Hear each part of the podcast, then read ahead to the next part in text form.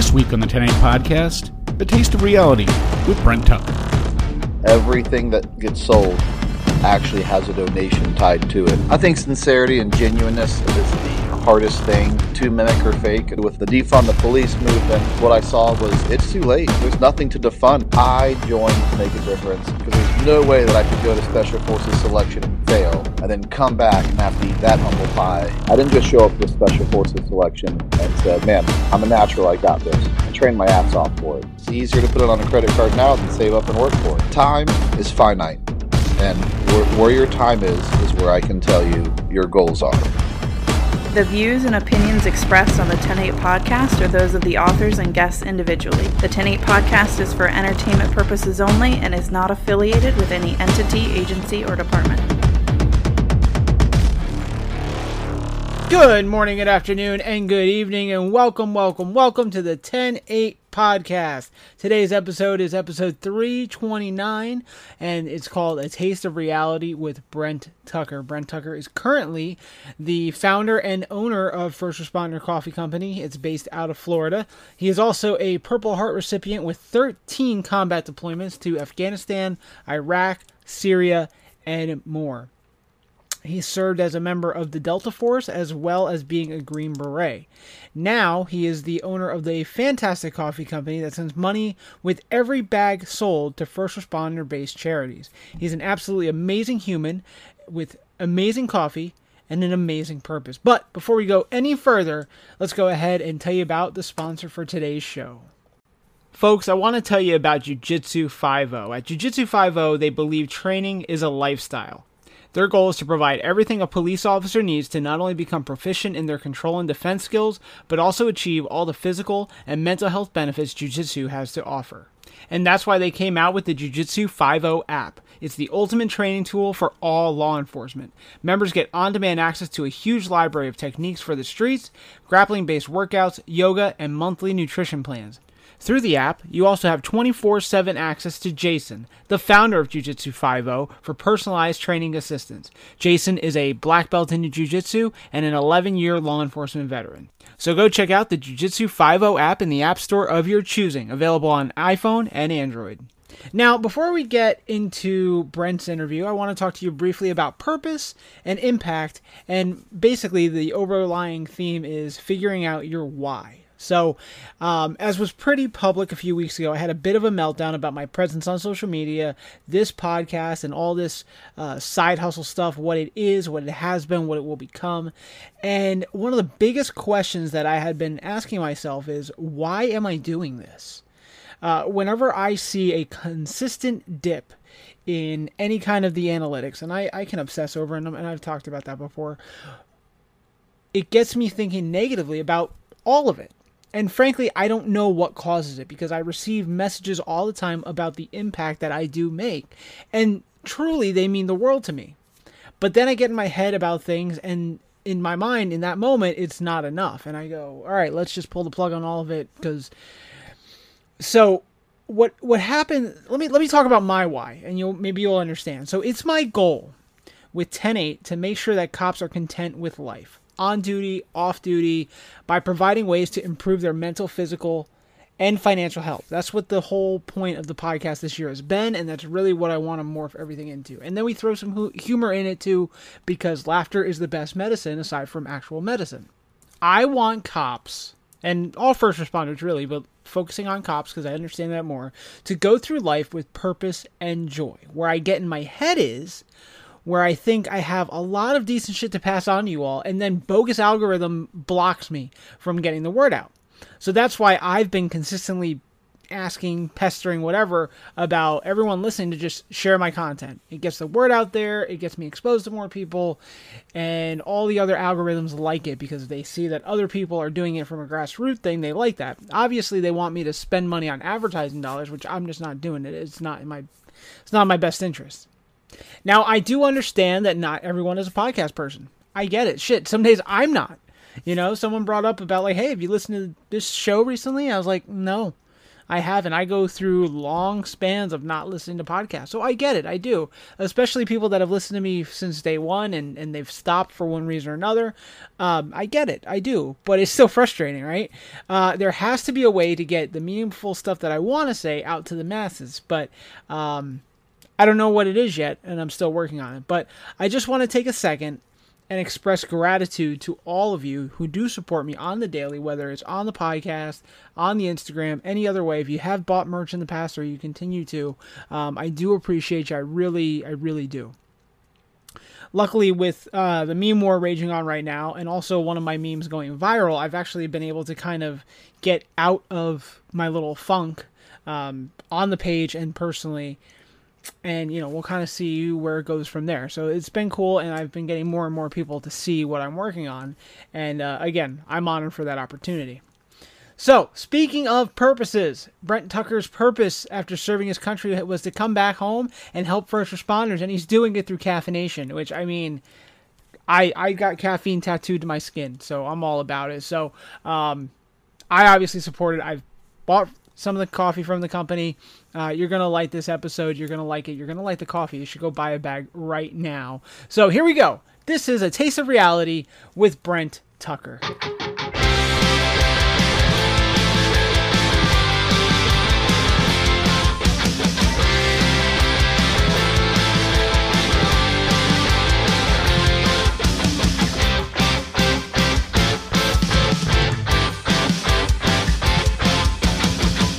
So in the world of people who are on this podcast, this is one of my newest relationships. You and I have just started talking very recently, actually. So, ladies and gentlemen, welcoming to the show, we have Brent Tucker.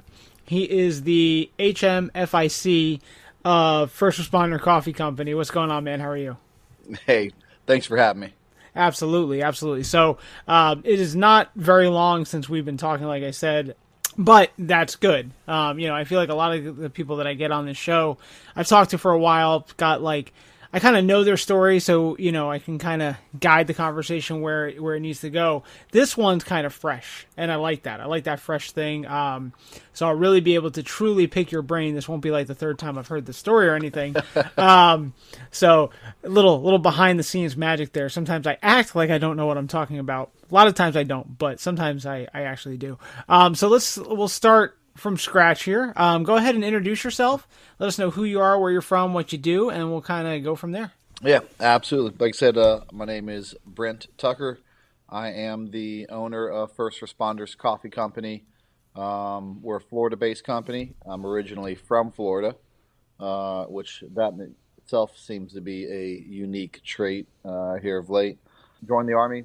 20 years of service, we'll get into that, retired, and then started training SWAT teams around the country, and that's kind of how I got into the first responder realm through training law enforcement, and through that, through those relationships and seeing the need that, you know, of just a lack of support, a lack of resources to some of our first responders, I decided to do something about it. And the concept First Responders Coffee Company was born, and here we are, selling coffee and giving back. That's awesome. That's awesome. So let's talk about that real quick. So obviously it's more than just a coffee company, and I think that's what kind of separates you from the other vets and or cops that own coffee companies.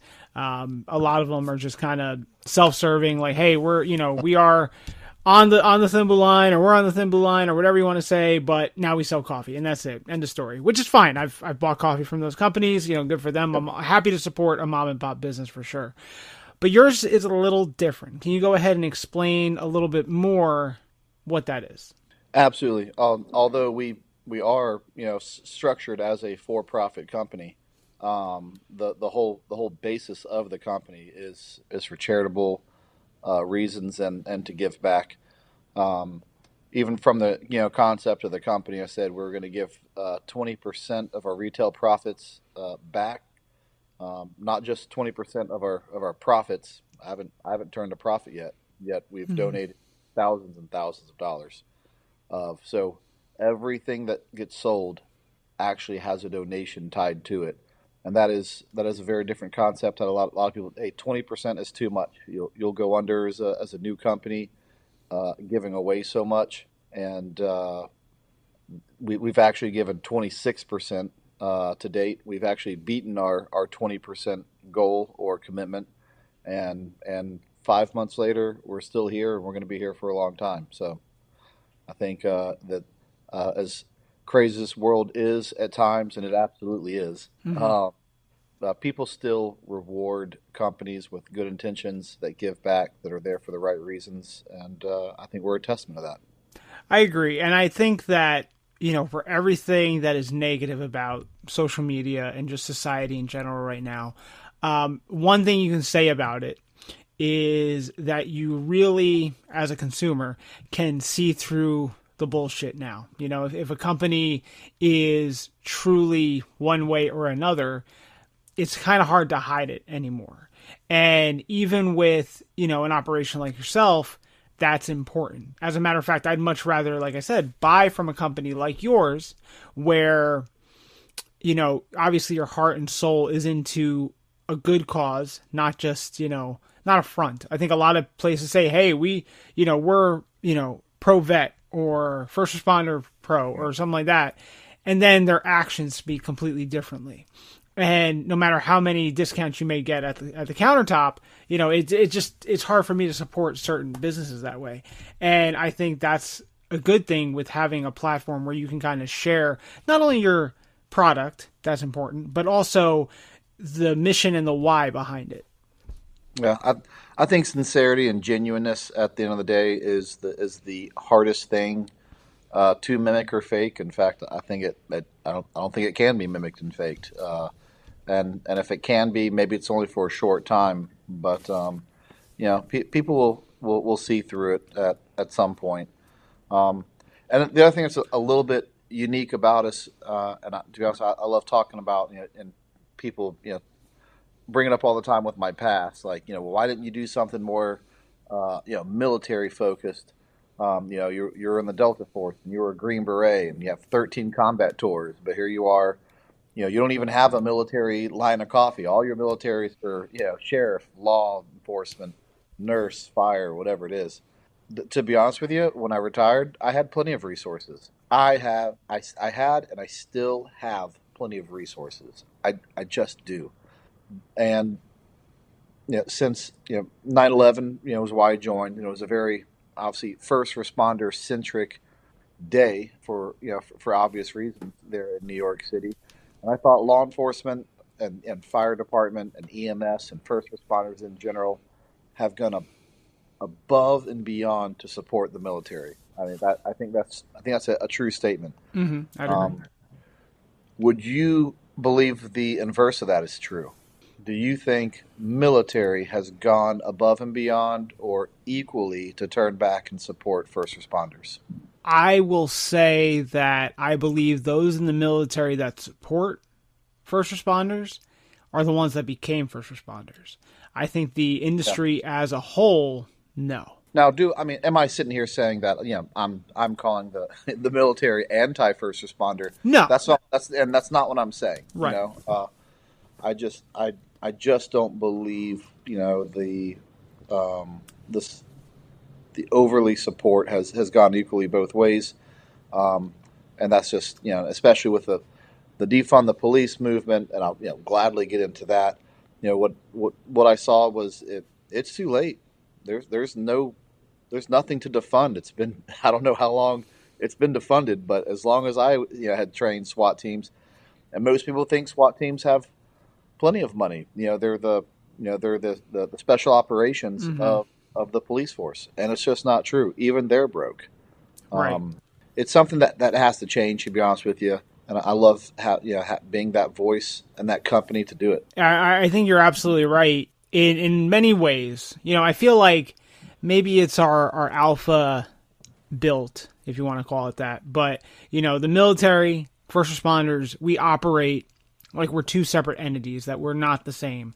And in many ways, we are the same. We just do it in different arenas. And I think that's the difference. Obviously, what happens in the military is different than what happens to a firefighter, EMS, police department or police officer, whatever.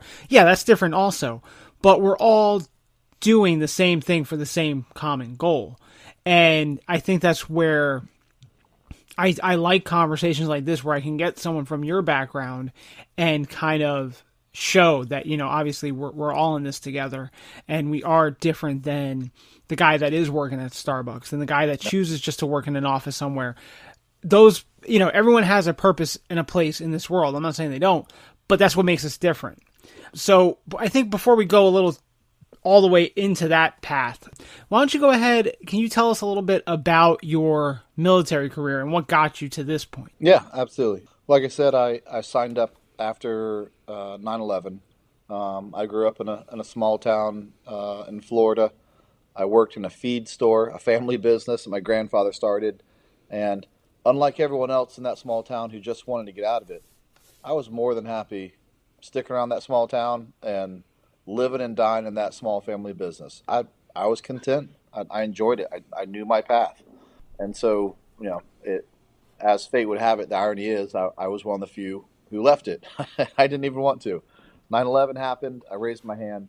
And what would end up being kind of a common theme for me throughout my career was, of course, everyone had a decision to make that was my age on September 11th, 2001.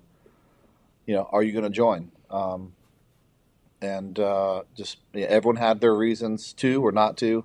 And at the end of the day, mine was, I don't want to be a 70-year-old man and think, man, when my country needed it, I had an opportunity and I didn't go. So to do a life of no regrets, essentially, I joined.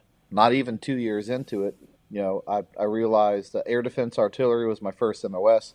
I joined to make a difference. I joined, you know, to be on the front lines. You know, I wanted to feel like what I did mattered. Now that I was in the military and figuring things out, some of my buddies had just got back from a deployment in Afghanistan. Some of the, you know, the very first ones to go, and I was asking, "Hey, like, what's going on over there? Like, how was it? How was war?" And they're like, "We didn't do anything. We guarded a gate. Like, yeah, don't ask us how war was. We for 6 months we just opened and closed the gate for people." And I was like, man, that's not what I signed up to do. Mm-hmm. So I said, well, who was doing, you know, who was out there getting it? And there he was like, man, we'd have these Green Berets every now and again coming in our gate. Their trucks would be covered in blood. And, you know, we'd be like, hey, ID, Sergeant. And they'd be like, screw you, kid, open the gate. And, you know, they'd just ram the gate. They'd tell these, like, you know, crazy stories that I doubt are true. Maybe, you know, maybe there's a small piece of truth to them. And I was like, that's what I want to do. That's what I signed up to be. And they were like, well, sorry for you, buddy. Like, no one from air defense goes to be a Green Beret. Mm-hmm. You got to be a Ranger. You got to go to the 82nd Airborne Division. Like, it's never happened from us. I fought them, and I fought them. I said, no, let me go. Let me try out. Let me go. Let me try out. They kept on telling me no because we had a deployment coming up, and they didn't want to let me go. And I made such a noise about it. They finally let me go, I think, just to shut me up. And it's probably the best thing that could have happened because there's no way that I could go to Special Forces Selection and fail and then come back and have to eat that humble pie after making such a noise to go. So I go. I was fortunate enough to be selected to be a Green Beret. I went through the training. I earned my Green Beret in 2003, 2004 time frame, and from there, I just started. You know, the deployment train started. You know, Iraq, Afghanistan, South America, dive school, sniper school, back to Afghanistan, and around 2009, I realized these wars are going away, and I love nothing more than deploying. And so there's one unit that will always deploy, whether there's a war or not, and that's the Delta Force. So I said, that's where I'm going to go next. So I trained up for it. I actually went to selection the first time, didn't make it. Went back again the second time, the very next class they had available for me. I was, again, fortunate enough to be selected. Went through the operator training course, which saw another massive washout of people. Was one of a small handful of people standing at the end. And not to fast forward the story too much, but 10 years later, more deployments than I can count. And, you know, and there's her 20-year career. Mm-hmm. And would have never imagined as a guy carrying out bags of feed as a 16-year-old was going to go off to be a, you know, a Green Beret and a Delta Force operator. But that's my military career, and I couldn't have had a better one. Mm-hmm. And then, so what was that, about 2019 is when you retired?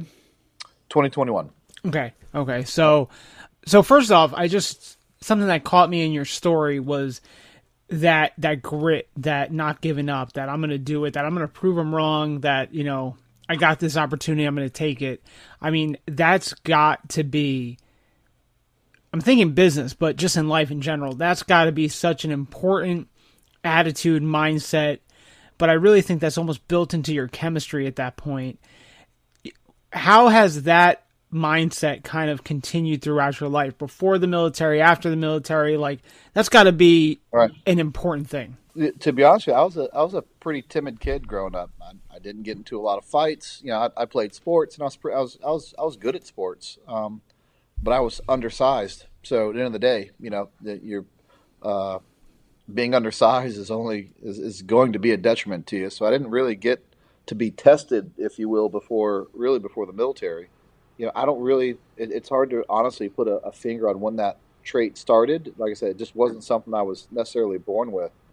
But without a doubt, once I joined the military, no matter where I went, I never thought I was the best. I knew I wasn't the worst.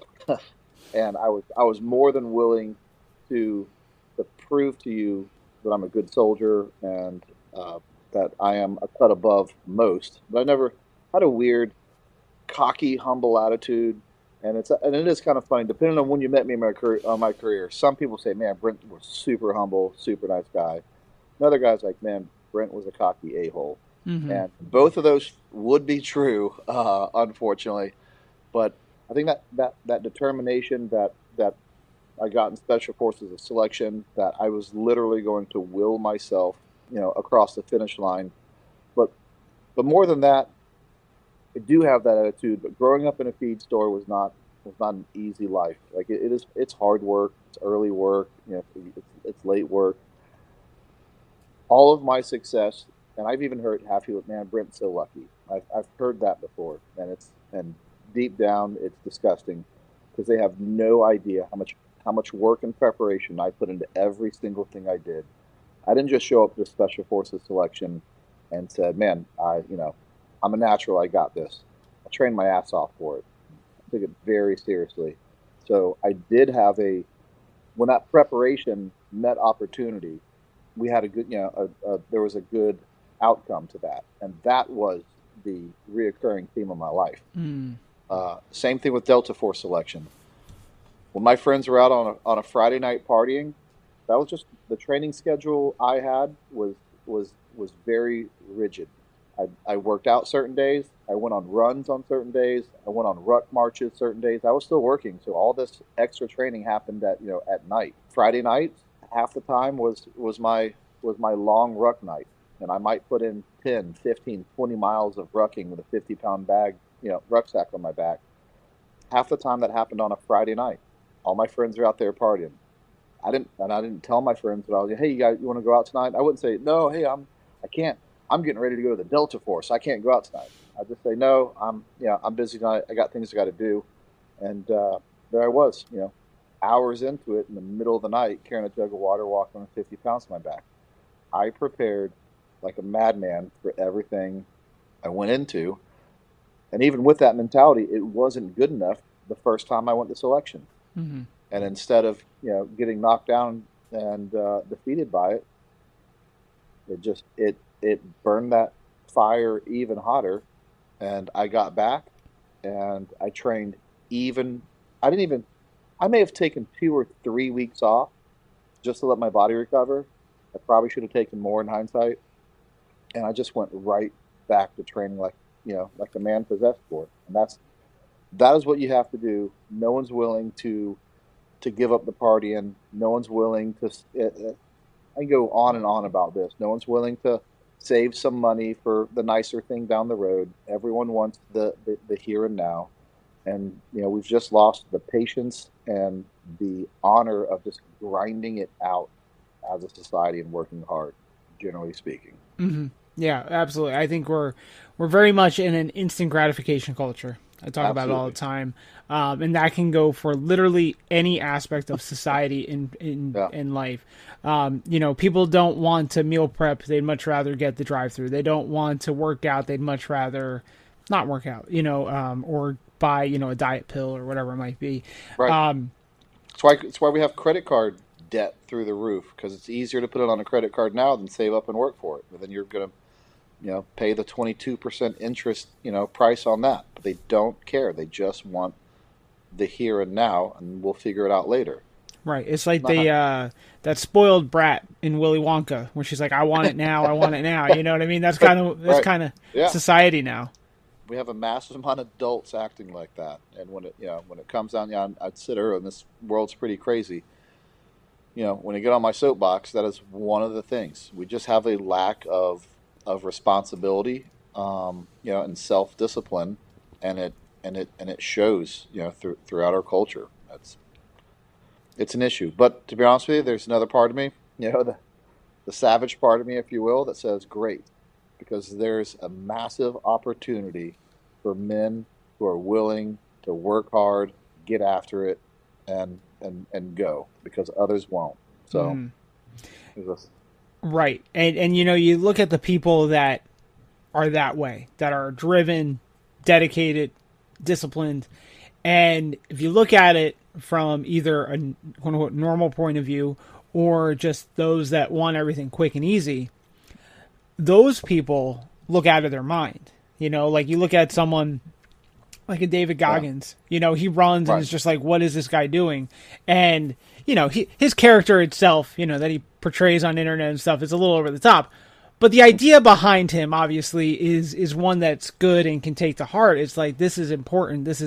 And I say him because he's kind of the first one that always comes to my mind, but there's so many out there, and it's right. becoming more and more that those guys are the exception versus the rule. And I feel like we have transitioned from society where that was normal. It was super normal to have people, you know, guys right. out there that would wake up early, go for runs, go to the gym at 6 a.m., 5 a.m., and then go to work and then come home and blah, blah, blah. But we don't really have that anymore. If you see a guy, especially someone, you know, on the younger side, go to the gym super early in the morning, it's like, what's wrong with this guy? And yeah, and then go to work. You know what I mean? It's just, it doesn't, society doesn't look at that favorably. I was at a friend of mine's house, and his son's in high school, and looked over and was like, you were just talking about something. He was like, hey, what games do you have on your phone? I don't have any games on my phone. I don't have time for that. Time is finite, and where your time is where I can tell you, you know, your goals are. I just think we're in this, I almost hate it. I have to be on social media, and I have to look through social media almost every day to see what's, you know, it's almost like collecting an intel packet in my old life. There's so many things that do, you know, carry over from, you know, from my old job, you know, to here that I believe is making us successful. You know, I have to see what sounds are trending. I have to see the way people are making their content, because obviously that's not my background. So I have to, I have to learn it. But I understand why you could sit there and just scroll for an hour, and it can easily turn from, hey, I'm doing this for work, to I'm just mindlessly scrolling for an hour. And you have to have the self-control to say, I've seen what I needed to see, and now I have other things to do. Mm-hmm. But, you know, I see it at dinner all the time. Couples out on a date, both scrolling through their social media, not talking to each other. It's just, it's a weird time we live in. It really is. And I was talking to a buddy of mine, and kind of on the same idea. I try very hard to go back to almost the olden days. Like my parents were born in the 40s. So I try to think that old, and I try to think like even diet. You know, you look at like people of that day, there was no obesity epidemic back then. So I look at like, what did they eat? You know what right. I mean? And what did they do? And my dad was a very physical man, and, you know, things like that. And what you said about social media really got me, because to date, at this very moment, I'm taking a break. I'm taking a much-needed break from social media because, again, like you said, I kind of felt myself going further and further down that hole and not coming back up quick enough. And, you know, Instagram's kind of my bread and butter right now. So for me to do it, I kind of need to almost get lost in it to an extent and see where, you know, what's working for other mediums and things like that. But I realized that it was encompassing not only like my time, but also like my mental, like I was thinking about it and planning and blah, blah, blah. And again, kind of taking a step back. So I think as a tool, as a business tool, social media can be great. If you work it doesn't work you. And I think all too often, like you said, you go from like out there on a mission to suddenly getting sucked into the whole thing. And then you're just kind of mindlessly scrolling. Not to say that entertainment and downtime isn't is an important thing to have as well. But I like what you said about where your time is where your priorities are. That says a lot. And again, going back to the olden days, like we're not present when we're with people anymore. All too often, you know, like you said, the couples out there scrolling on their phone, or you go out to dinner with someone that you've never seen in a long time, or, you know, an old friend, even a current friend, you know, everyone's quick to go to their phone and stay on their phone. And it's like, what happened to communication with the people right in front of you? And you think about how society was built on that. Our country was built on literally people sitting in bars, talking ideas and getting, you know, things done. Yeah. And we don't do that anymore. We go on Discord and we go on Reddit and we just talk shit for hours on end. And that's enough. Yeah, exactly. And that's how social media, generally speaking, although there's so many positives about it. There are. You can go down the list of the positives and the information sharing and what it's done for, you know, for businesses that otherwise would not have happened. Those are all factual statements, but unfortunately, the larger truth of social media is it is giving a large voice to the part of our society with the least experience and the least information, and now talk the loudest. Mm-hmm. And it seems like that's the norm when it's absolutely not. That is such a great point. It's absolutely not. I can walk up and down this street all day long and say, how many genders are there? 99 of 100 will say there's two genders. Get on social media and tell me what you think the odds of, you know, of if you feel the same way. Why is it different on social media than it is in the real world? Because social media isn't the real world. Right. And, you know, it's where I get scared, you know, because Zuckerberg's always trying to push the metaverse and all that shit. And it's like, you know, you look at that and you go, no, this is, you know, this, like you said, this is the real world. And the other big thing is pro law enforcement. That's another big one. Like if I go up and down my street here and I go, hey, how do you feel about the cops?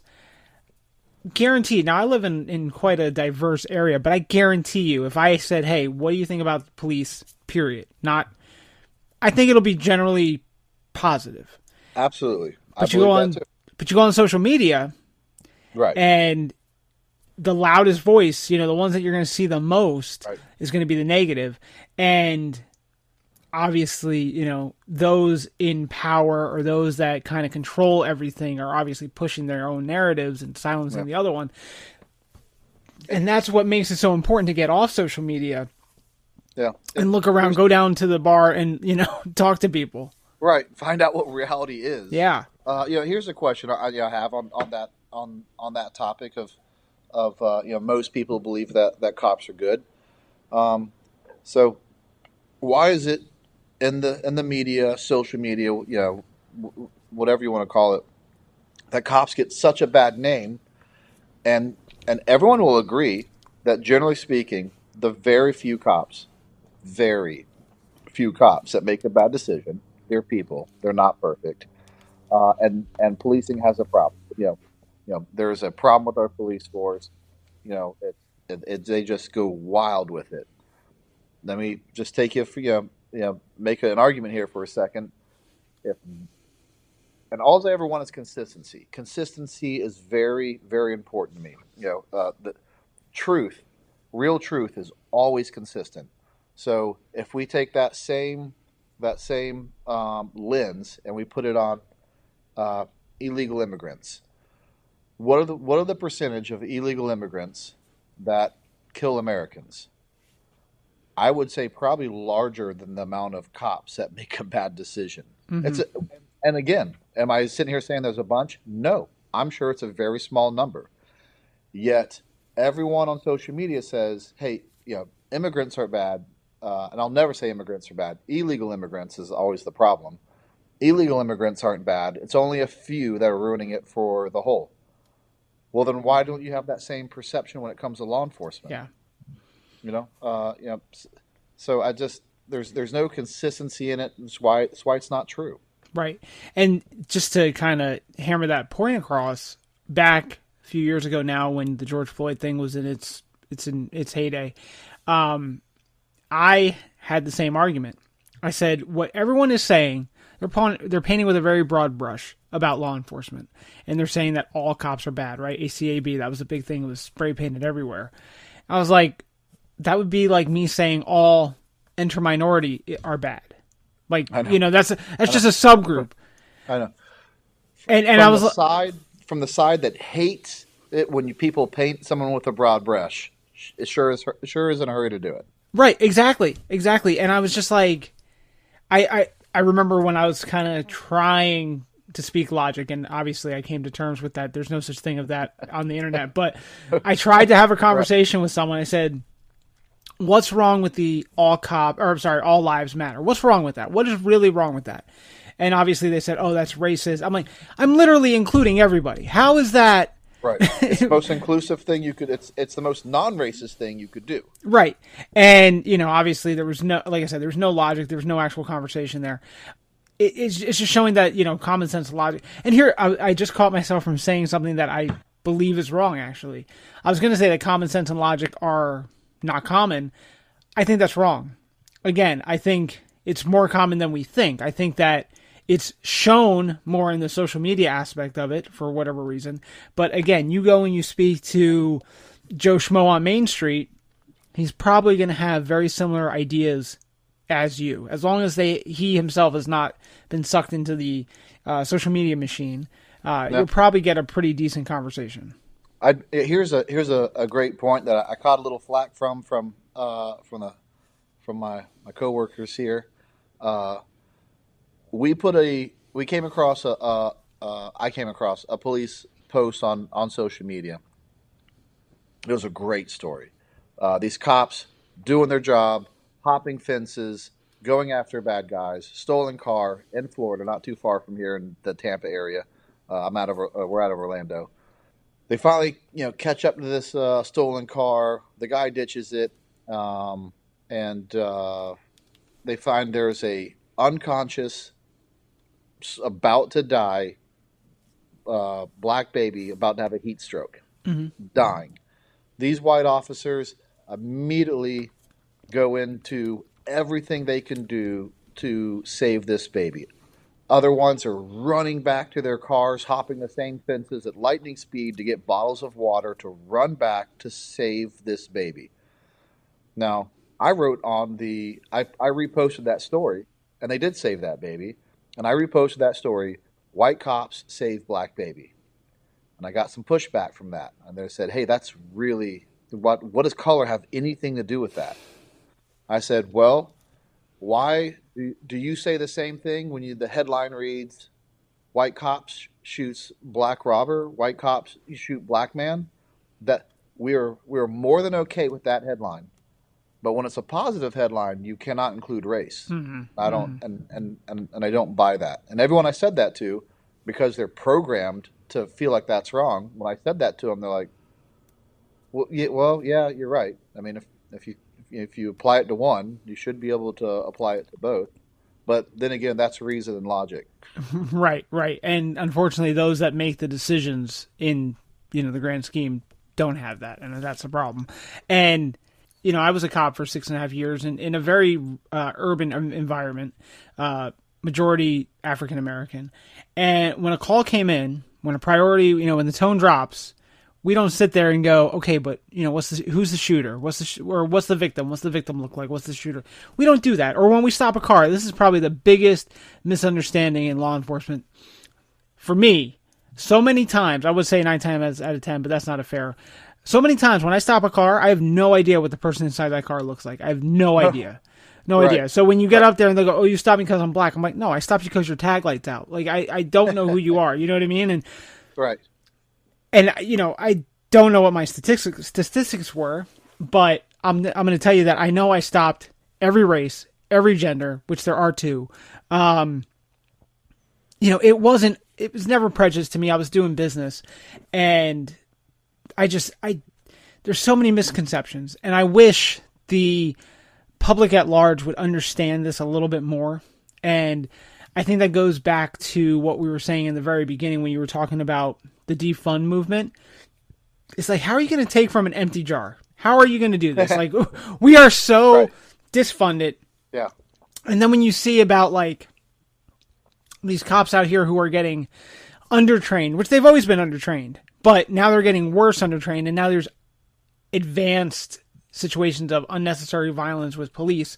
Well, yeah, because you took away all their good training. Like, the little good training they did have that they were getting every, like, 3 months, you took that away because that was your defund movement. And I'm here to tell you, society. I still go on ride-alongs with our county sheriffs here. Society, you know, has changed. Mm-hmm. It's, you know, why are there more you know, interactions, you know, violent interaction with the cops?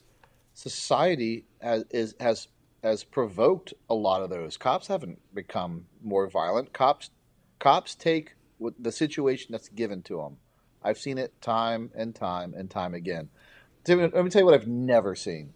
I've never seen a cop just get out of the car and be like, well, it's just time to whip someone's butt today. Mm-hmm. They're just matching force with force, right?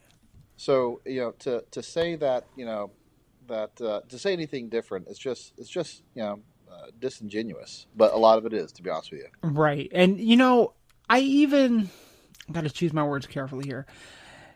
When you're a cop and all you're hearing is backlash from citizens, and I agree completely. What policing was like before George Floyd and what policing was like after George Floyd, interacting with the general public, not even protesters, rioters, nothing like that, just a general call for service, was so different. Like the would-be criminal element, not even like a bad criminal element, just someone who has broken the law and has to go to jail, became so emboldened, and like they're allowed to, you know, yell, fight, run, whatever, became the norm. So if you're a cop and you're dealing with this on the daily basis and you're used to every single person you get involved with, obviously lying and all that to you, of course, but now add fighting and running and giving you a problem, you're going to be on edge. You're going to be ready to react quicker, you know, because you have to. That's safety at that point. Right. So If that's how a certain element is acting, you know, the adversarial aspect of policing, then that's how it's going to be treated. Whereas before that, when everything was like, hey, this is business and you got to go to jail, and it's like, oh man, you caught me, cuff me up. Right. Then, you know what I mean? Like, it was totally different. And, you know, the foot chases and uses of force that I had were always minimum, but then they just started getting exponentially worse as it went along. And it's like, society made this. The police didn't make this. Absolutely. Case in point, you know, you know, the Black Lives Matter community is, you know, continuing to, you know, they'll, of course, stirring the pot has become a business for them. Just look at the BLM movement and check out the $1 million houses that they now live in, courtesy mm-hmm. of their charitable organizations. Mm-hmm. That should tell you a lot about where their priorities lie. And they'll say, hey, you know, things aren't getting better. You know, we came out and we said, hey, you know, we voice our opinions and we're frustrated because things aren't getting better. Well, let me tell you from a war perspective, when we misdiagnose the problem and then we apply the answers from a misdiagnosed problem, you're not going to see the change that you want to see. So, and what I mean by that, so at the end of the day, it wasn't a police problem. It just wasn't a police problem. They're asking police to be different and to be better, but it's not generally a police problem. Take every single incident and take resisting arrest out of that equation. Every single one. Just take resisting arrest out of the equation. Are there any negative outcomes that come? And you go down the list. No. Resisting arrest and lack of respect of authority is the number one underlying issue. It'll never happen. It's a pipe dream. But can you imagine if they came out and said, hey, stop resisting arrest. We have to respect authority. If they had actually done that and pushed the needle on that, would there have been some change? Absolutely, because that's the problem. Mm-hmm. Right, I agree completely. And unfortunately, it takes law enforcement administrators with a backbone to say, you know, we're not going to change what we've done. We're not changing what we're doing. We're not going to go, you know, give coffee with cops and cookies with rookies and hug a thug and all this crap. We're not doing that, you know. And it's not the problem. It doesn't have to be. And you know, I've had gang detectives on here who have flat out said, like, my idea of community policing is going to the corner store, talking with the drug dealer, figuring out what's up with his rival, blah, blah, blah. But now police administrators have taken community policing, bastardized it to the point where no one wants to be part of community policing. The true police don't want to be. And it's all because they focused on the wrong situation, what wasn't a problem. And furthermore, I also said this in a previous interview, like, when you have these events, the ones that I, you know, named just then, your problem is not showing up there. The criminal element, the people that dislike the police, the ones that are burning police cars, are not showing up to coffee with a cop and saying, hey, this is my problem. They're not. That's right. Right. So you're only influencing people that you already have, you know, an influence over, you know, so to speak. It goes back to it misdiagnosing a problem. It looks well. It breathes really well. It's a great CYA. It's a great slogan, but it doesn't matter. It's not getting results, and that's what we need. And don't get me wrong. I'll sit here and defend cops all day long if they are worthy of being defended. Mm-hmm. I'll also be the first one to tell you, you know, like, nope, that wasn't a good one. Yep, that one. That was a bad one. And that's how I know they're far and few between. They really are. I mean, let's bring up George Floyd. We can rewind the tape about 5 minutes and talk about just, you know, resisting arrest. Yeah, yeah. So what would solve everything. The guy was already in a car when they pulled him out. And then his big thing was, I don't want to get into a car. He said he was claustrophobic. And, well, you just got out of a car. It makes no sense for you not to be able to get into another car. Don't get me wrong. You know, kneeling on a guy's neck for that long just probably isn't – there's no probably about it. It just wasn't needed. Mm-hmm. It just wasn't needed. And the department immediately made a correction over it. The governor came out and, you know, I'll go – skip a step. The mayor came out and made a comment about it, saying that it was wrong. The governor did, all the way up to the president. So everybody said that was unnecessary. So talk about reason and logic. So, of course, naturally, rioting happened. Why do you riot? You riot when there's a change that needs to happen, when injustice is happening and the government or the powers to be don't perceive it as an injustice, and you're trying to make them understand that it was. Mm-hmm. Everybody agreed with you. Yeah. What are we rioting for? Right. It makes no sense. And to apply, everyone on both sides is doing a bad job of diagnosing the problem and applying, you know, proper pressure in the right areas. And that's why we're having these bad results. Right. And just like, I don't know, I'm thinking of the modern versions of it, what we're dealing with recently. And the issue in Memphis with the, you know, the group of guys, the group of cops that beat the one guy to death, that shut up really quick. You know, there's been a couple others since then that you can see that the media tried to fabricate some kind of general unrest, and it just died real quick. And I'm kind of wondering what all that's about, probably because it's not an election year, but, but you know, it's, you're absolutely right. It's misdiagnosing the problem. And the Memphis one was a weird one to me. That one was really a weird one. That seemed, I feel like we'll get to the bottom at some point. That seemed personal. And I don't know any more to that one. Yeah. Personal. The ins that I've heard, I've had a couple people message me through the Instagram that worked in Memphis and said it was personal, that the guy, because the whole them saying stop resisting was complete bullshit. Like those guys saying it on camera was ridiculous. And I don't even, no police officer or anyone involved in policing was trying to defend those guys flat out. It was not possible. It wasn't even not even possible, not even fathomable. There's nothing to defend there. You know what I mean? Staple them to the wall. We're done here. Right. If you did, you'd lose all legitimacy if you tried. So correct. And that's where I'm going. That would be worth rioting. If the cops, you want to talk about the thin blue line. If the cops were like, no, these guys did fine. The subject was obviously resisting this whole time. Stand down. Hey, I'd be the first one to go grab an Antifa flag and umbrella and let's go, you know? But that's not the case. And that's proven the point that the police are not crooked. I can tell you from being a cop, the thin blue line is not what you think it is. It's just, everything has just gotten so bastardized. And really the whole us versus them narrative that the media portrayed, and now, you know, too many cops are taking it as the gospel is stop.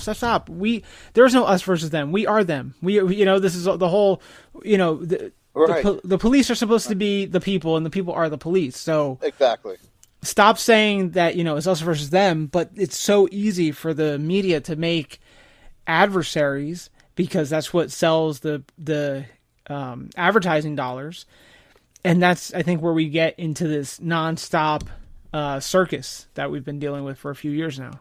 I'd have to look it up real quick to ensure it's accurate, but a law enforcement guy I was on the phone with just last night, cited a statistic that over 90 police officers have been shot in the line of duty already this year. That's almost one a day. Mm-hmm. And at some point, if that's true, and I hate being that guy's like, oh, the media's bad, the bad media, this, but there is a point. They're culpable for those type of actions when you continue to push that type of rhetoric. And I believe cops are good cops are paying the price for it. Yeah, and it's got to stop. It has to stop. We cannot continue down this road. We can't continue down this road if we're shooting our own police officers and not knowing if a man can have a baby or not. We can't. We can't live like this. Right. No, I definitely. I agree with you completely. And I was looking it up while you were talking. Today, April 5th, is day number 96 of the year. So I saw the same statistic you were talking about. I really think we're almost at 100 police officers shot in the line of duty. Only 10 have died from gunfire, 25 total. So I know it's got to be somewhere. And I know when this airs in a few weeks, it's going to be even further than that, unfortunately. So it's a sad state of affairs. And hopefully someday soon things will get back to quote unquote normal. I don't know how that tide's going to change. Let's go back to, again, I say, consistency is very important when it comes to truth. Have you heard anyone talk about gun control laws when it comes to 90 cops being shot with guns? Nope. Not one. Nope. It's interesting to me. It's interesting to me that gun control never comes up when it's on that side of the law being shot. And again, it says a lot, right? About their intention. And the same thing that I said during the riots when it was, okay, Black Lives Matter. Okay. Where were you guys a week ago when we had a black on black crime in the hood and a little baby got shot and killed by a drive-by? Where were you guys then? His life didn't matter. Is that what you're saying? Those statistics truly are as an American. This is a whole nother topic that I'll quickly get on and off, because we'll go down this rabbit trail.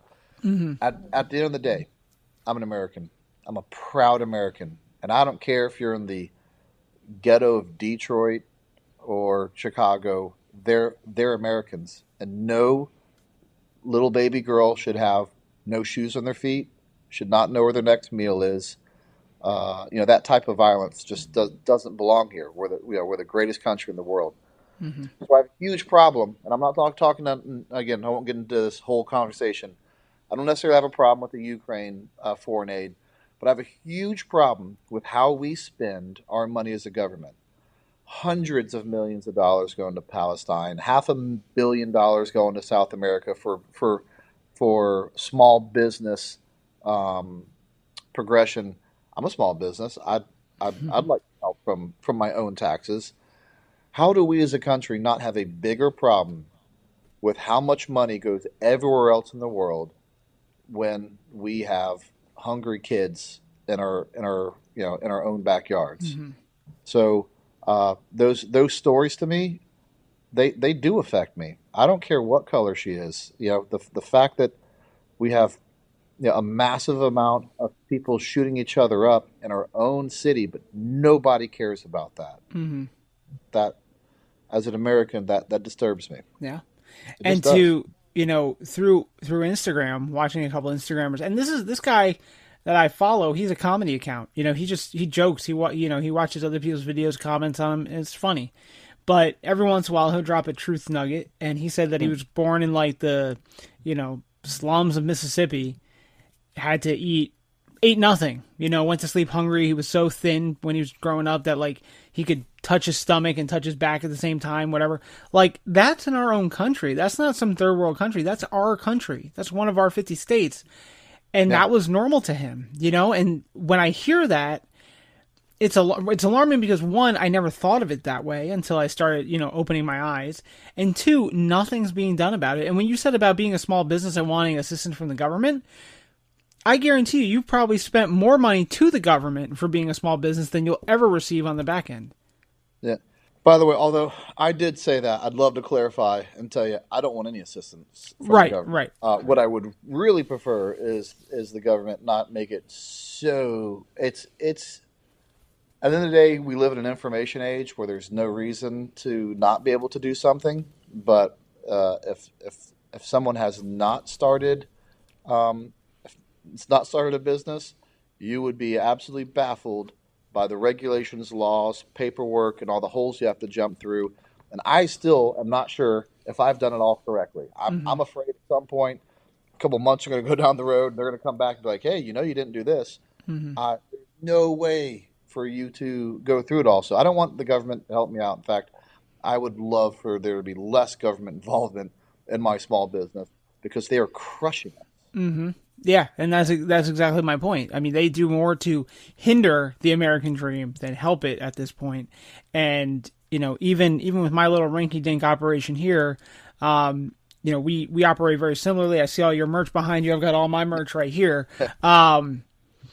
You know, it's getting harder and harder to do it, you know, and the one thing I did want to say is that it's funny how we all kind of adopt these libertarian kind of ideas, smaller government, keep the government away from me. It's always, and this is not a political podcast, but it's always when a Democrat's in office, we're all like, whoa, less government, the better. And it's just, I noticed that immediately upon certain inaugurations. It's true. Again, not to be political. These are just facts. At the end of the day, one party, to summarize it, tells you government is the answer. You know, continue to feed us, and we will protect you. And the other side says, government is not the answer. We can protect ourselves. Right. And yeah, you know, and this country is divided generally, you know, 50-50 on that. I mean, there's a lot more variables, but when you really, you know, put it down to the, you know, to the brass tacks of what those two parties really are, that's what it is. Right. I think you know which side I fall on. Yeah. And, you know, I've been thinking about it a lot recently. I was talking to someone from the state of Washington. Obviously, everyone knows Seattle, knows the issues there. And what gets me with that, because he's more right leaning than anything, but still moderate, I would say. But what gets me is that I was thinking about looking at the election results, whether it be this most recent midterm or the last presidential, and you look at the state district maps, and they could be all red except for one city that's blue, and suddenly the state goes blue. And I'm like, how is that fair to the American people? How is that a fair representation? And it really, it just gets your head scratching. Like, how is any of this fair? And it's just, again, it goes back to proving that, people just, the uninformed just have a large voice in this country. And, when people start talking about doing away with the electoral college, it's insanity to me. They've never seen the country as it votes by county, because you can absolutely lose the general election and deserve to the popular vote and deserve to lose the election, because if 500 counties vote one way but all the big cities vote another, that's where's the representation there? Mm-hmm. It's a problem. So the Electoral College is brilliant, mm-hmm. and I would go as far to say, I don't think the Electoral College is weighted heavily enough to give the small towns a say. Right, and that's where I'm at. Growing up in a small town, living in small towns in the past, it's like this is more of a representation of what I see on a daily basis than anything. And obviously, the high concentration of people in the big cities seems to carry more weight, which is just not fair. Yeah, it's so. I mean, here, take Florida for example. Orlando, Tampa, Miami, and Tallahassee. There's about the cities, and those are and I don't even know if all those will go blue. And for a long time, until DeSantis come around, Florida was considered a purple state, although the whole state was red, minus a couple purple spots. But it's definitely an anomaly of our system. I don't think there was any way to the founding fathers, and as we weave this political system, that anyone really could have thought that this was the way it was going to end up, because it's pretty crazy thinking where we came from and where we're at now. Right. So, again, it did such a great job. It's still amazing.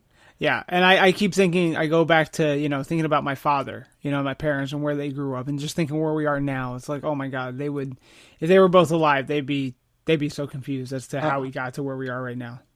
But think about they're on both on the political spectrum and just in life in general. Mm-hmm. My grandfather would have turned, I think, 90 this year, really close to it, maybe 92. He passed just a few years ago. But in his lifetime, he went to not even having electricity in little town Florida, barely having running water, to by the end of his lifetime, there was a man on the moon. He held an iPhone, Bluetooth technology, electric cars, just go on, down, and Wi-Fi, all things that he could have never even imagined, and that all happened in one lifetime. Mm-hmm. It's crazy. Yeah. And kind of, I saw one thing. It was kind of more conspiracy theorist, but it was like Roswell happened in this year, and then in the next 50 years, more scientific advancements happened in those 50 years than the entire human mind. I was like, okay, all right, we're kind of, but that's more on the silly side of it. And if you want to find out how hard it is to, to wrap your mind around, where we're at, my grandfather, and your parents had no idea where that was kids. Trying to explain, I have 4 kids. Trying to explain to a kid what Wi-Fi is the hardest thing in the world. Makes you really realize I don't even know if I know how Wi-Fi really works. I can't explain it to my 5-year-old. Right. I tried to explain how to use a floppy disk to my girlfriend's daughter, and that was hard enough. So Brent, this was great. This is kind of more of a meet the expert right here. I guess we'll talk really briefly about the coffee company, and then we'll kind of jet from there. So First Responder Coffee Company. I'm drinking in my new mug. By the way, I don't know if you saw it. Drinking the coffee that came in, no crack this time. Beautiful. So where does this all kind of start and come from, and how is it how is it your business? What goes on from there? Yeah, absolutely. So we, you know, as a business model and plan, there are two things I had to kind of decide on. One is if coffee was going to be, you know, what I was going to focus on, you know, and first responders specifically, is there, you know, a space available? You know, is there, you know, how can I differentiate myself from everyone else? And so we talked about that. You know, I chose first responders. That answer to me was already there. I just had to make sure that that was viable. When it came to the coffee aspect, that's actually a whole different, you know, nut to crack, because I wanted to be different in several ways. Colombian coffee is your classic coffee. Everyone uses it. It's cheap. A lot of people are used to it. So it's also, it can be a safe bet as well. So it's not always, even though it's cheap and it's not very good quality, it's what people are used to. I ended up going with Brazilian sourced coffee, which is notorious for being low in acidity and a very smooth coffee. I rarely drink coffee black. As I was going through the taste testing for the dozens and dozens of coffees that I could have chosen from, really it was Brazilian coffee was the one that as soon as I tasted, I said, oh, that's different. I like that one. And not another one, you know, did that to me. I can drink, you know, this one black with no problem. And that's because, again, it's Brazilian sourced, low in acidity, small batch roasted. It truly is gourmet level coffee that you get for really for $13.99, which is the going price of a coffee bag. So not only there's so many times I forget to talk about how great the coffee is because I'm talking about the cause and what I'm passionate about, and I forget to tell you, hey, you don't have to sacrifice good coffee, you know, for your cause. In fact, I can almost guarantee you're going to get better coffee and support your cause, all from the same company. So, yeah. So I've been drinking the running coffee. Why is that name? Running for Heroes. That's one. Yeah. I was going to say Running for Responder. I didn't know that, but yeah. That's what I'm drinking right now. And the low acidity is big for me. I had some store-bought coffee, and I finally got like that nice, smooth, no bite, no bitterness. And I was like, oh, this is really good. This one takes that times 10. It's just so easy to drink. I am also not a big black coffee drinker. I can drink this with minimal cream or whatever like that. So it's great. And chances are from the time I grind it, really, but once you start grinding it, you're kind of on the clock. Don't get me wrong. Really, that's almost true once you start roasting it as well. You're really on the clock once you start grinding it, as far as, you know, freshness, which is why, you know, there's that small percentage of people that demand to want to grind their coffee day of, and they buy whole beans. When you buy from us, it would be a rarity that you get a bean that's grounded that's older than 2 weeks ground from us, and that's unheard of. In the industry, we intentionally, you know, make it that way. And as of right now, with our volume, we're able to do that. So there's another variable in that equation of why our coffee tastes good, because it's fresh. And hopefully as we continue to scale up every month, it, you know, it's a bigger and bigger month, but, we're going to desperately try to stick to that template, cause it's working. And, I see no reason why we won't. So it's also ridiculously fresh coffee. Yeah, very fresh. And, you know, I've bought from other companies, and it's been good coffee, fun flavors, all the bells and whistles, whatever. They got cute names. But it also costs you more. And I'm just like, you know what? This, you know, the one thing when I saw your site, I was like, wow, like this is, I can deal with this. I can deal with paying for this price for this coffee. Because one, I know I'm going to drink it anyway, but also I know it's not, you know, like when you're buying a good, like coffee or, beer or whatever it might be, like to me, it would be, why can't I just get this one at the store? Right? Like it's so much more convenient, blah, blah, blah, blah. So when I see that the price isn't bad And then obviously it's going to a good cause. And then when I get it and it tastes good, it's like, well, I don't need to buy Folgers. I got this one right here. And I think that's what, when I've been drinking this, kind of moved the needle for me. You know what I mean? It's like it hit right. all those different spots to where it's like, I don't need to go and get Maxwell House. I got this and it's better. Right. And and you know, my take on it, and it was before I owned a coffee company, I always, you know, was a little bit, I don't even want to say coffee stop, particular about my coffee. Because it's something you're going to drink every day. You're going to drink it every day. So it's why people are very, very adamant about why whether they're a Coke fan or a Pepsi fan. Even though the subtlety is small, and that may be the most efficient thing I've said on the podcast so far. Right. But because they drink it every day, it matters to them. You know, hamburger buns just aren't necessarily the same. So, you know, coffee falls into that category. You're going to drink it every day. You know, find a good one because you're gonna get a lot of it. Right, absolutely. And you know, not an ad whatsoever, but this is very good. And every bag goes to a good cause. Why don't you go ahead and I'll let you plug your product here, explain, you know, what you got, where it goes, all that stuff. So the premise of the line of all of our bags, our whole line is filled with Brazilian coffee beans. So it's the same base coffee bean that goes in all of our bags. Of course, every bag you can get in light, medium, or dark roast, but the different bags is how we divvy up our donations. So if you buy the firefighter bag, regardless of light, medium, or dark roast, it goes to firefighter causes. If you buy the police bag, it goes to police causes and the sheriff. And so on. So the theme of the bag lets you control, who you want to support, which is also another pretty unique idea. Mm-hmm.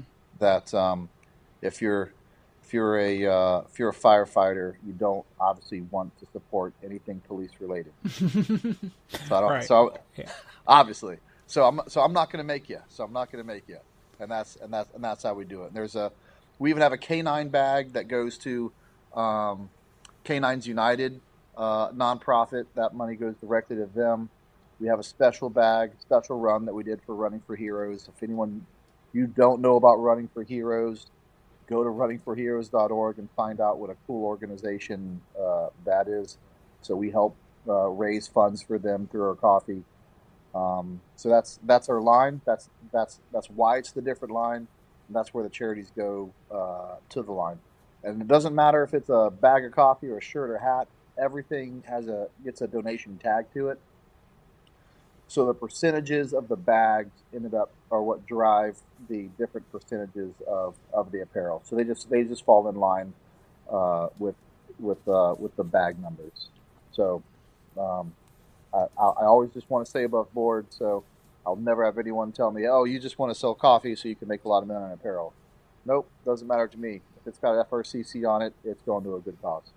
Right, and like you said, you haven't even turned a profit yet, and you've already donated, 26% to different causes. Yep, over $8,000. Yeah, so that's amazing. And there's so many, organizations that I've partnered with, that I've talked with, that they do similar things, and it's just amazing to hear people do that. And I think we talked about it when we talked on the phone or on Zoom, whatever it was, that sometimes it just makes sense. Like I ran two different stickers for buddies of mine that passed away, and I gave 100% of the proceeds of that to donations to whatever their family wanted me to. I would donate to that, and I did, or I'm going to. And at that point it doesn't even matter that you're missing sale money or anything like that. You're doing for a good cause, and that matters more than the profit. And I will say this, and it is true. Coming from the veteran military community, it's just a stark difference. The veteran community, whether you're Army, Air Force, Marines, generally speaking, once they stand pretty well together, and they support. You put veteran business on something, and that matters to a veteran, and they'll pay for it. I'm not saying that's not completely true in the first responder world.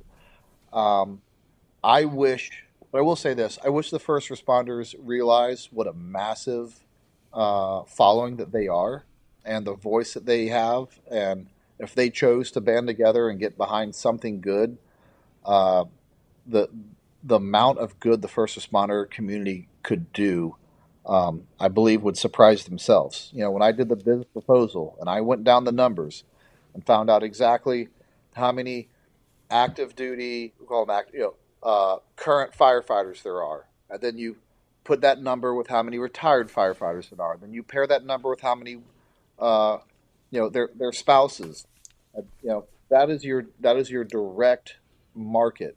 And that alone, between current, former, and family members, tallies in the millions. And that's true with every single community of first responders. They're a massive community, and I wish they would do a better job of sticking together, banding together, and doing things that support each other. Yeah, we talk so much about like the military band of brothers. And, when you say you're in the military, it doesn't matter if you're Air Force, Marines, Army, whatever your branch is, there's that sense of unity, that sense of cohesion. When you say first responder, I almost feel like first responder is not the common term even. It's always like, oh, you're a cop, you're a firefighter, you're a paramedic, whatever it might be, right. Dispatcher. And it needs to change. And I really, even me, like I started my page and my podcast for police. But I'm now trying to morph it to be more first responder friendly, even though I know nothing about firefighting. I know add water. That's all I know. But I try to wet stuff on the red stuff. Yeah, that's it. I try to include more, because should a firefighter find this podcast or my page or whatever, we might razz each other about their recliners and Xboxes. But at the end of the day, we are here to do the same thing. Yeah, serve the community. Exactly. Serve the community, public safety, and that's it. Whatever the realm may be. Because I gotta tell you, like, put me in some bunker gear, I would suck in a fire. I couldn't do it. We had a little grease fire here the other day, and I froze. But you put me down an alley with a guy with a gun, I can handle business. You know what I mean? So, different strokes for different folks. I watched one of the coolest interactions at an FRCC event, and it was a SWAT guy talking to a firefighter, and the SWAT guy goes, "Man, kind of hats off to you. I don't understand fires, and I don't trust fires, and it's a very different world. And I really respect you for it." He goes, "Man," he goes, "fires are predictable." He goes, "I know what a fire is going to do." He goes, "I really tip of the hat to you, because people are very unpredictable." And these two were almost getting into an argument, saying whose job was harder, but not saying that it was theirs. Saying what respect they have for the other person. And at the end of the day, there's more of that. Everyone's gonna razz each other, as they should. That's part of the fun. Mm-hmm. But I also think there's a massive amount of respect when you strip all that away between the two, and And when you go to our website, the very bottom, we'll always have a family that we're helping out. So we always have our general funds that the coffee bags raise. But there's always something in particular we're doing for a family. Orange County just lost one of their SWAT guys, Mike Milnerstadt. And right now his is the family that we're trying to raise money for. And I think of it like this. It's not as cool as it once was, I suppose, but do you remember the Chive? Mm-hmm. Yeah. Chive had this really cool thing called Chive Charities, and I don't know if you remember it, but they would just post, "Hey, this is a Chive member in need," and they would create a GoFundMe account, and they would say, this person needs $30,000, and the Chive community would come together in one day and donate $50,000, mm-hmm. like that. Mm-hmm. That's how powerful the first responder community is. We just, we just haven't found that chive, that common base that everyone wants to go to, see a need, and eventually say, we're going to take care of our, own. And honestly, I know it sounds, slightly naive of me. That's what I want First Responders Coffee Company to be. I am all for it, and every time I get a GoFundMe across the Instagram, which happens quite a bit. I've had mics on as well. I post it, and I used to track them. I used to go back and see how many people have clicked it, how many, you know, how the donations have changed and stuff. And I got so frustrated that I stopped. But in my mind, if every single person that clicks that link donates $5, exactly, right? That's all, you know. Thing. And it doesn't need to be massive. And I've seen, even on mics, I've seen people donate $2,500 and things like, great, amazing. But it could be $5, $10. It does not have to, you know, skip a cup of coffee, donate. That's all you have to do. And save your money and buy in bulk and help first responder out. But, you know, and that's all you need to do. And it would make such a big difference. And I know. You know, I think we're getting there. I don't think we're there yet, but I think we're getting there. And I think conversations like this one, to see the purpose of it, you know, kind of comes across. And hopefully the more we build this community and kind of move the message along, more people will finally realize that, you know, it's going to a better cause. It's going to, obviously, people's families in need, for sure. Yeah, no, I agree. And it's funny. I said the same thing. Yeah. You know, after talking about the numbers of the first responder community, it's in the millions and millions and millions. And I said, all it takes is a $5 donation, and man, they could raise a lot of money really quick. We're just not there yet, but, I am, I'm a dreamer. I've had lofty goals before and met them.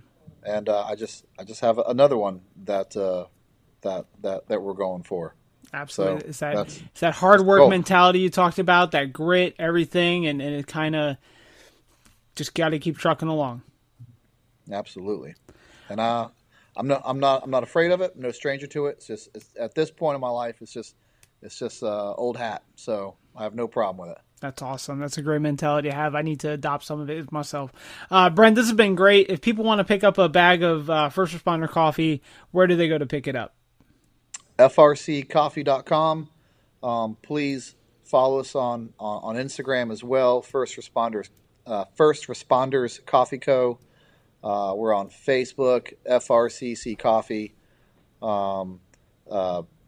Please, the biggest thing you could do, of course, I want you to buy a bag of coffee. That is great. The best marketing we get is people finding out who we are and what we do and telling all their friends about it. That's marketing that's hard to pay for. So if you hear this, grab a bag of coffee, find out how great it is, and then tell your family and coworkers about it. That's what we need. That's what you need. And just to clarify, because I had the same issue when I was sending you the invite to this conversation, it's FR. 2 C's and then Offie. That's the website, right? Correct. So it's FRCC, and then the coffee word is with that second C. It's double using that C. So unfortunately, some very random company is using FRCC.com, and it won't get off of it. But that's. That'll be my next war. Yeah. Tell me about it. 10.8 is being used by everybody, so I still haven't had my own website, so I get that. All right, Brent, this has been amazing. Thank you so much for your time. Thank you for everything. Thanks for the coffee. We're going to talk to you really soon. All right. I enjoyed it. Thank you. Absolutely. Everyone listen, stay tuned. We'll wrap it up in just a minute.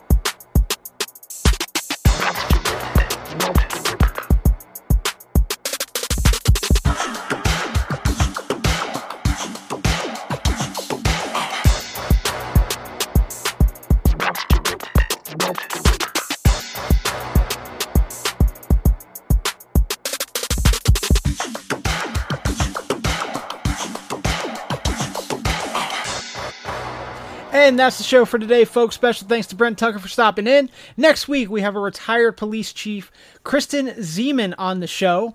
And we are going to talk about her career and, more importantly, the lessons she learned and is sharing them with you.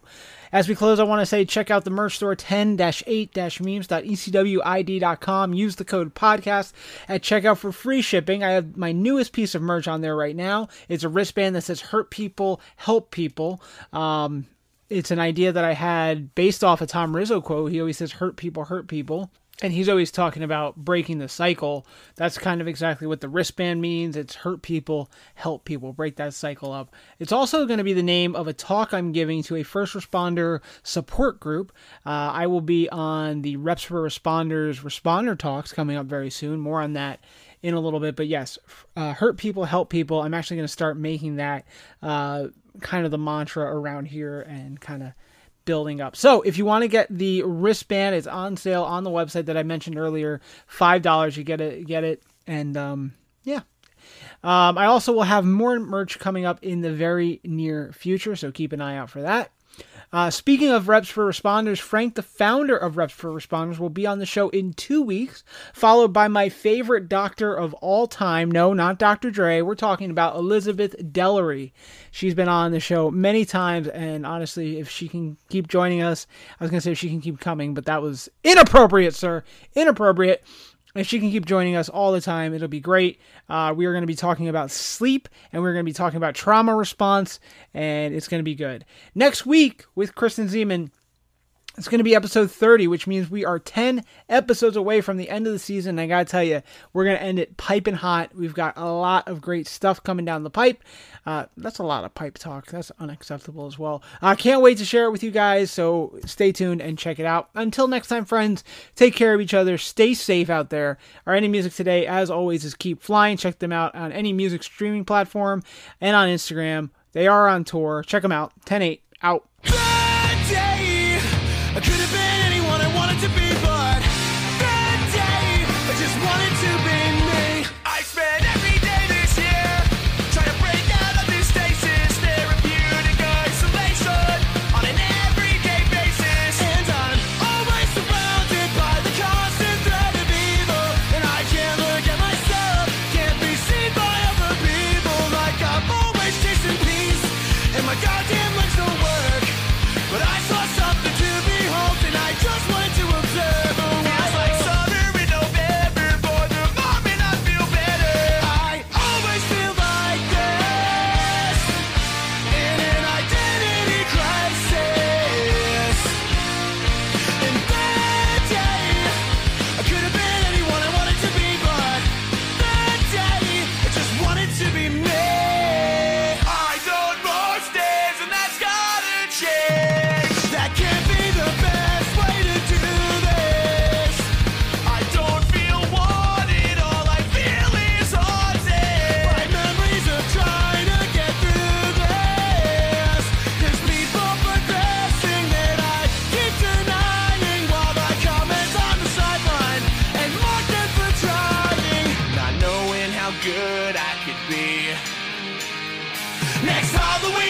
Dress up as me. I always feel like this, in an identity crisis. And that day, I could have been anyone I wanted to be, but that day, I just wanted to be